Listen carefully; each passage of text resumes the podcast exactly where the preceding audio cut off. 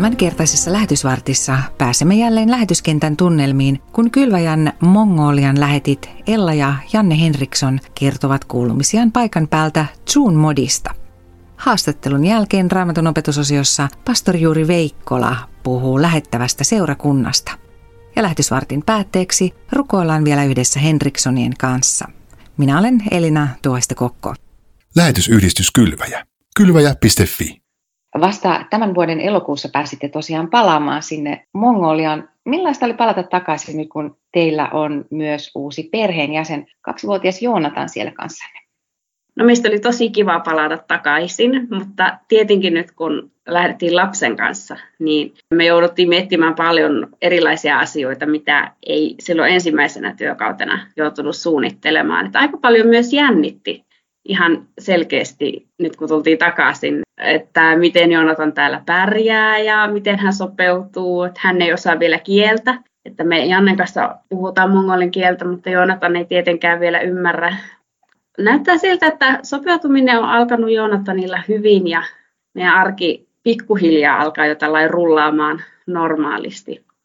Meillähän siis oli yli kaksi vuotta tässä välissä, palattiin takaisin ja oli tosi ikävä ihmisiä ja tuttavia täällä Mongoliassa ja me ollaan kyllä nautittu siitä, että ollaan saatu viettää heidän kanssa aikaa ja kuulla, mitä heille kuuluu ja ollaan tosi onnellisia siitä, että ne suhteet on jatkunut täällä siitä, mihin ne on silloin jäänyt pari vuotta sitten.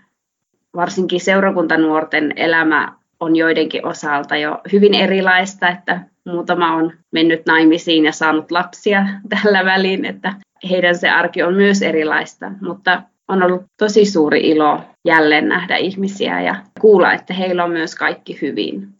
Koronavuodet on ollut täällä todella hankalia ihmisille. Täällä on ollut tiukat rajoitukset, paljon tiukemmat kuin Suomessa ja seurakunnat joutuu sulkemaan toimintansa kahdeksi vuodeksi kokonaan. Että heillä on ollut hyvin pitkä aika ilman seurakuntayhteyttä. On ollut ilo nähdä se, että ihmiset ovat löytäneet takaisin Mongolian evankelis-luterilainen kirkko, johon kuuluu noin kuusi seurakuntaa, päätti korona-aikana järjestää tämmöisiä yhteisiä Jumalan palveluksia Facebookin välityksellä, jolloin ihmiset pystyivät osallistumaan kuitenkin viikoittaiseen toimintaan netin välityksellä. Köyhimmät ihmiset, joilla ei ole sitten internettiä tai tietokonetta tai kännykkää, niin heille se ei ollut mahdollista, mutta minä luulen, että suurin osa kuitenkin pystyi osallistumaan näihin etäjumalan palveluksiin. Ella ja Janne, millaisia työtehtäviä teitä oli siellä Mongoliassa odottamassa? Ainakin itse ajattelen sillä tavalla, että ei oikein ollut mitään valmista, mikä odotti, että näin täytyy tehdä. Ensimmäinen tavallaan työtehtävä oli se, että jutellaan tämän yhden kristityn perheen kanssa, joka tiedetään täältä, ja sitten tuon pääkaupungin pastori ja hänen vaimonsa kanssa keskustellaan ja mietitään yhdessä, mistä voitaisiin edes lähteä liikkeelle ajattelen, että semmoinen paikallisten kuuntelu on tässä vaiheessa aika tärkeää, että mihin suuntaan sitten mennään. Ja ehkä ajattelen myös, että voisiko siinä olla tekemässä jonkunlainen taustajoukko, joka yhdessä miettii, miten seurakuntaa voitaisiin lähteä vähän niin kuin synnyttämään tai käynnistämään tai mitä sanaa siinä voisi sitten käyttääkään. Että ehkä se on hyvin tämmöinen avoin kysymys, että mitä ne työtehtävät sitten on. Että nyt se on vähän niin kuin kuulostelua ja sitten sen kautta sitten mitä sieltä avautuukaan, että löytyykö jotakin tehtäviä, mitä voidaan tehdä ajattelen, että ne olisi hyvä olla semmoisia paikallisten kanssa yhdessä tehtäviä asioita. Jos on vaikka raamattu piiri, niin se ei ole vain semmoinen, mitä minä ja Ella vedetään koko ajan. Tai jos on jonkunlainen Jumalan palvelus tai rukousetkin, niin se ei ole vain meidän vetämä. Aina olisi yhdessä paikallisten kanssa, jotta heillä alusta asti olisi siinä niin kuin roolia omistajuus ja vastuu, jotta on varmaankin, että me ei koko loppuelämää täällä olla, että vaikka pituudesta ei ole tietoa kauanko ollaan, mutta että joka tapauksessa alusta asti se seurakunnan just se omistajuus olisi siellä paikallisilla. Sen koen tosi tärkeäksi tässä alun työtehtävissä, kun niitä tässä selvitellään ja mietitään, että ehkä niin kuin omina unelmina se, että se lapsi- ja nuorisotyö on meidän sydäntä lähellä. Itsellä tuo nuoriso, nuorisotyö, että voisiko syntyä joku nuorille suunnattu juttu siellä seurakunnassa, onko se sitten nuorten raamattu piiri vai joku muu kevyen kynnyksen avoimet ovet tai joku peliilta tai koripalloilta tai mikä se sitten olisikaan. Ja siinäkin ajattelin, että olisi tärkeää pystyä löytämään joku paikallinen, ehkä jopa nuorikin vastuunkantaja siihen mukaan, jos semmoinen toiminta pystyttäisiin aloittamaan. Ja Ellalla sitten taas on erilaisia mahdollisuuksia. Ella on tosiaan musiikin opettaja ja edellisen työkauden aikana hän otti musiikkipiiriä lapsille ja nuorille ja opetti ihan soittotaitoja, nuotin lukua, kitaraa, pianoa, lyömäsoittimia, erilaisia asioita ja, ja tällä tavalla voitaisiin löytää vastuun kantamisen paikkoja ehkä nuorille seurakunnasta toimia soittotaitoisina semmoisille, jotka on kiinnostuneita siitä. Yhtenä asiana jonkunlainen lapsille suunnattu toiminta voisi olla yksi unelma. Olisiko Jonatanin ikäisiä, löytyisikö sen ikäisiä ihmisiä tai äitejä, joilla on pieniä lapsia, mitä se toiminta voisi ollakaan. Että nämä on kaikki vähän tämmöisiä hahmotelmia ja toiveita ja mietintöjä, että mihin suuntaan ne sitten lähtee. Ja todennäköisesti voi olla, että monet näistä ei onnistu ja joku ehkä onnistuu ja, tai voi muuttua tilanne. Että tämmöisillä pohdinnoilla tällä hetkellä ollaan. Mulla on myös puolet työajasta sitten opettajan koulutusprojektia. Olla molemmat opettajia ja sen, sen kautta mulla tulee työlupa Mongoliaan. Työsopimuksessa 50 prosenttia on määritelty opettajan koulutusprojektille, jossa sitten tarkoituksena on kouluttaa mongolilaisia opettajia opettamisen taidoissa. Tein semmoisen samanlaisen lyhyen projektin edellisen työkauden aikana. Yhdessä koulussa sain pitää semmoisen lyhyen projektin, sen projektin tiimoilta huomioita oli paljon, että niin kuin opettamistyylit on tosi erilaiset kuin Suomessa ja ehkä ne ei ole niin oppilaita huomioivia, ne on hyvin opettajalähtöisiä. Ei ihan kaikilla, mutta suurelta osin, niin siinä voisi olla annettavaa tavallaan tämmöisen suomalaisen koulutusjärjestelmän opeilla, mitä voidaan sitten antaa mongolaisen opettajille. se on niin kuin yksi osa minun työtä. Tietenkin siinä myös semmoinen kristittynä koulumaailmassa oleminen on yksi osa. Et nyt jo huomaa, että on pieni kaupunki, aika moni varmaan tietää, että on tuolla alkanut ulkomaalaista asumaan. Ja jos jossain vaiheessa käy ilmi, että okei, ne käy tuolla seurakunnassa, niin myös semmoinen kristittynä läsnäolo siellä koulussa toivottavasti voisi jollakin tavalla sitten näkyä tai olla todistuksena, ehkä jopa pystyisi kutsumaan opettajia tutustumaan vaikka seurakunnan toimintaan tai muuta. Tapasin tuossa leikkipuistossa, kun oli Jonatanin kanssa, niin yksi nainen tuli juttelemaan ja hän kertoi, että hän on paikallisen Rotary-klubin presidentti ja sanoi, että no tuu meille puhumaan joskus tämmöinen lyhyt yhtäkkinen tuntemattoman kohtaaminen tämmöisessä pienemmässä kaupungissa voi luoda mahdollisuuksia sitten tutustua ihmisiin ja ehkä sitten kutsua heitä seurakuntaankin sen kautta. Mongolian valtauskontohan on Tiipetin buddhalaisuus, johon on mm. usein sekoittunut shamanismisia piirteitä. Millä tavoin tämä näkyy siellä teidän arjessanne? Se näkyy tietysti yhteiskunnassa sillä että lipussa on buddhalainen symboli esimerkiksi ja on buddhalaisia temppeleitä jonkun verran siellä ja täällä ja täälläkin meidän nykyisellä kotipaikkakunnalla. Munkkeja näkyy joskus kaduilla kävelemässä sillä tavalla, että konkreettisesti se näkyy kyllä ja semmoisia käytännön huomioita, mitä on tehnyt ja mitä on kertonut melkein joka kerta, kun on jossakin lähetysillassa ollut, että jos ostaa tavallisen seinäkalenterin Mongoliassa, niin usein sinne on merkattu saksien kuvia tiettyjen päivien kohdalle. Kysyin sitä joskus, että miksi siellä on näitä, niin se tulee jostakin uskomuksesta, että niinä päivinä olisi hyvä leikata hiukset. Jos ei leikkaa niinä päivinä, niin henget suuttuu ja tapahtuu jotain pahaa.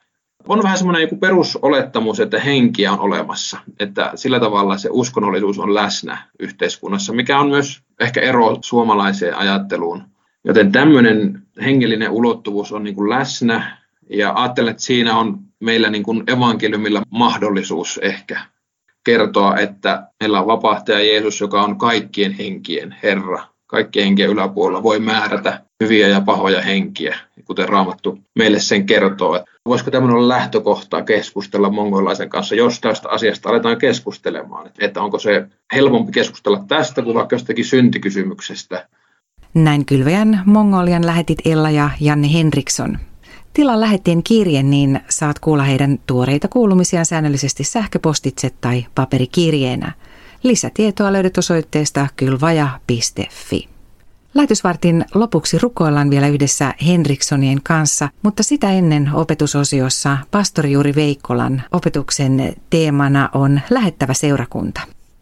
Uudessa testamentissa meille kerrotaan lähettävästä seurakunnasta, joka toimi paikkakunnalla nimeltä Antiokia. Antiokia oli Rooman valtakunnan aikana Syyrian pääkaupunki, joka sijaitsi 24 kilometriä välimereltä itään. Kaupungin menestymisen vaikutti juuri sen keskeinen sijainti kauppareittien varrella. Se, mistä Antiokian seurakunta tunnetaan raamatussa, on sen merkitys Paavalin ja hänen ryhmänsä lähettäjänä. Tämän seurakunnan kautta Paavali teki lähetysmatkoja aina lähtien ja palaten takaisin. Apostolien teoissa kerrotaan muun muassa, miten Paavali vei seurakunnan rahalahjoituksen mukanaan Juudeaan. Lähetystyö oli erityinen kutsu, jota Paavali toteutti. Hänen läheistä suhdetta Antiokian seurakuntaan ehkä selittää se, että Paavali oli ennen lähetysmatkojaan palvelut siellä opettajana kokonaisen vuoden yhdessä Barnabaan kanssa. Antiokian seurakunta tarjoakin meille ikkuna nähdä jotain siitä, mitä oli alkuseurakunnan lähetystyö. Usein muistamme lähetyksen alkuvaiheet apostolien tekojen ensimmäisissä luvuissa Jerusalemista. Pyhän hengen vuodatuksen aika ja sitä seurannut liikehdintä luetaan myös kirkon syntymisen virstanpylvääksi. Antiokia on tähän nähden hyvä maanmerkki havainnoida siitä, kuinka lähetystyö organisoitui. Paavalin lähetystiimi ja seurakunnan paikallistoiminta toimi rintarinnan omina yksikköinään itsenäisesti, mutta tasavertaisesti Jumalan asialla. Samalla tavoin toimii lähetystyö tänäkin päivänä. Miten seurakunta lähetti Paavalin? Apostolien teoista luvusta 13 luemme, miten Paavalia lähetettäessä hänet siunattiin kätten päälle panemisen kautta. Tässä yhteydessä Raamattu luettelee meille joukon nimiä, jotka rukoustilanteessa olivat läsnä. Siunattavina olivat Barnabas, joka oli alun perin kyproslainen maanviljelijä, sekä Paavali, jonka tunnemme, hän oli entinen uskonnollispoliittisen puolueen jäsen. Siunaina olivat pohjoisafrikkalainen Simeon, kyreneläinen Lukios ja ilmeisen vaikutusvaltaisia suhteita omaava Menahem – Luukas luettelee tämän rukoilevan ryhmän yksilöidysti. Siihen on varmasti syynsä. Se näet antaa meille ymmärryksen siitä, miten vahvaa erilaisuutta seurakunnan jäsenet toinen toisilleen edustivat. Näissä henkilöissä yhdistyi erityyppinen osaaminen, vaikutusvalta, sosioekonominen asema ja maantieteellinen historia. Yhteistä oli, miten Jumalan kuuleminen otettiin vakavasti. Tämän päivän seurakunta on monessa kohtaa alkuseurakunnan kaltainen. Ihmiset eivät liity toisinsa välttämättä henkilöhistorian tai kiinnostuksen kohteiden takia. Etniset ryhmät tulevat yhteen saman uskon piiriin jakamaan omastaan. Se, mikä myös yhdistää, on Jumalan kutsu. Jokaisella on siinä paikkansa.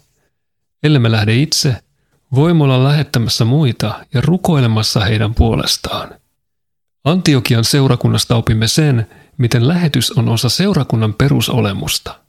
Paavali kirjoitti Efesolaiskirjeen neljänteen lukuun näin.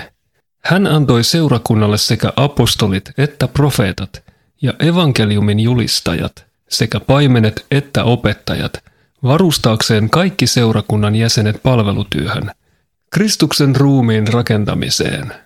Näin pastori Juri Veikkola.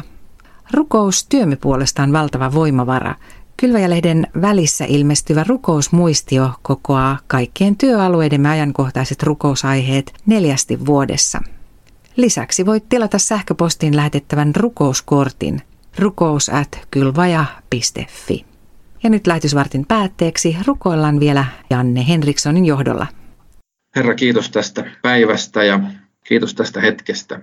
Kiitos kaikesta hyvästä, mitä meille annat.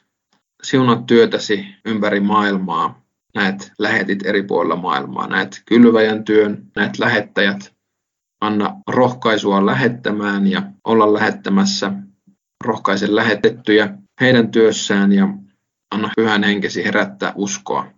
Siunaa kaikkia kristittyjä Mongoliassa, eri kirkkojen työtä täällä ja anna sun sanan kiire eteenpäin eri tavoin ja näet muutamat kristityt täällä Zoomodissa ja on heidän kanssaan ja siunat tätä seurakuntaa, jota vähän ollaan rakentamassa uudelleen. Siunat tätä tilannetta, meitä tässä tilanteessa, pääkaupungissa pastoria ja hänen vaimoa ja muita taustajoukkoja, jotka tukee ja tätä kristittyä perhettä myös, joka me täällä tunnetaan, että me voitaisiin yhdessä pohtia ja miettiä ja löytää sun tahdonmukaisia ehkä vastauksia tai tienpolkuja, mihin suuntaan mennä. On siunaamassa kaikkea tulevaa. Herra Jeesus, sinun nimessä me rukoillaan. Amen.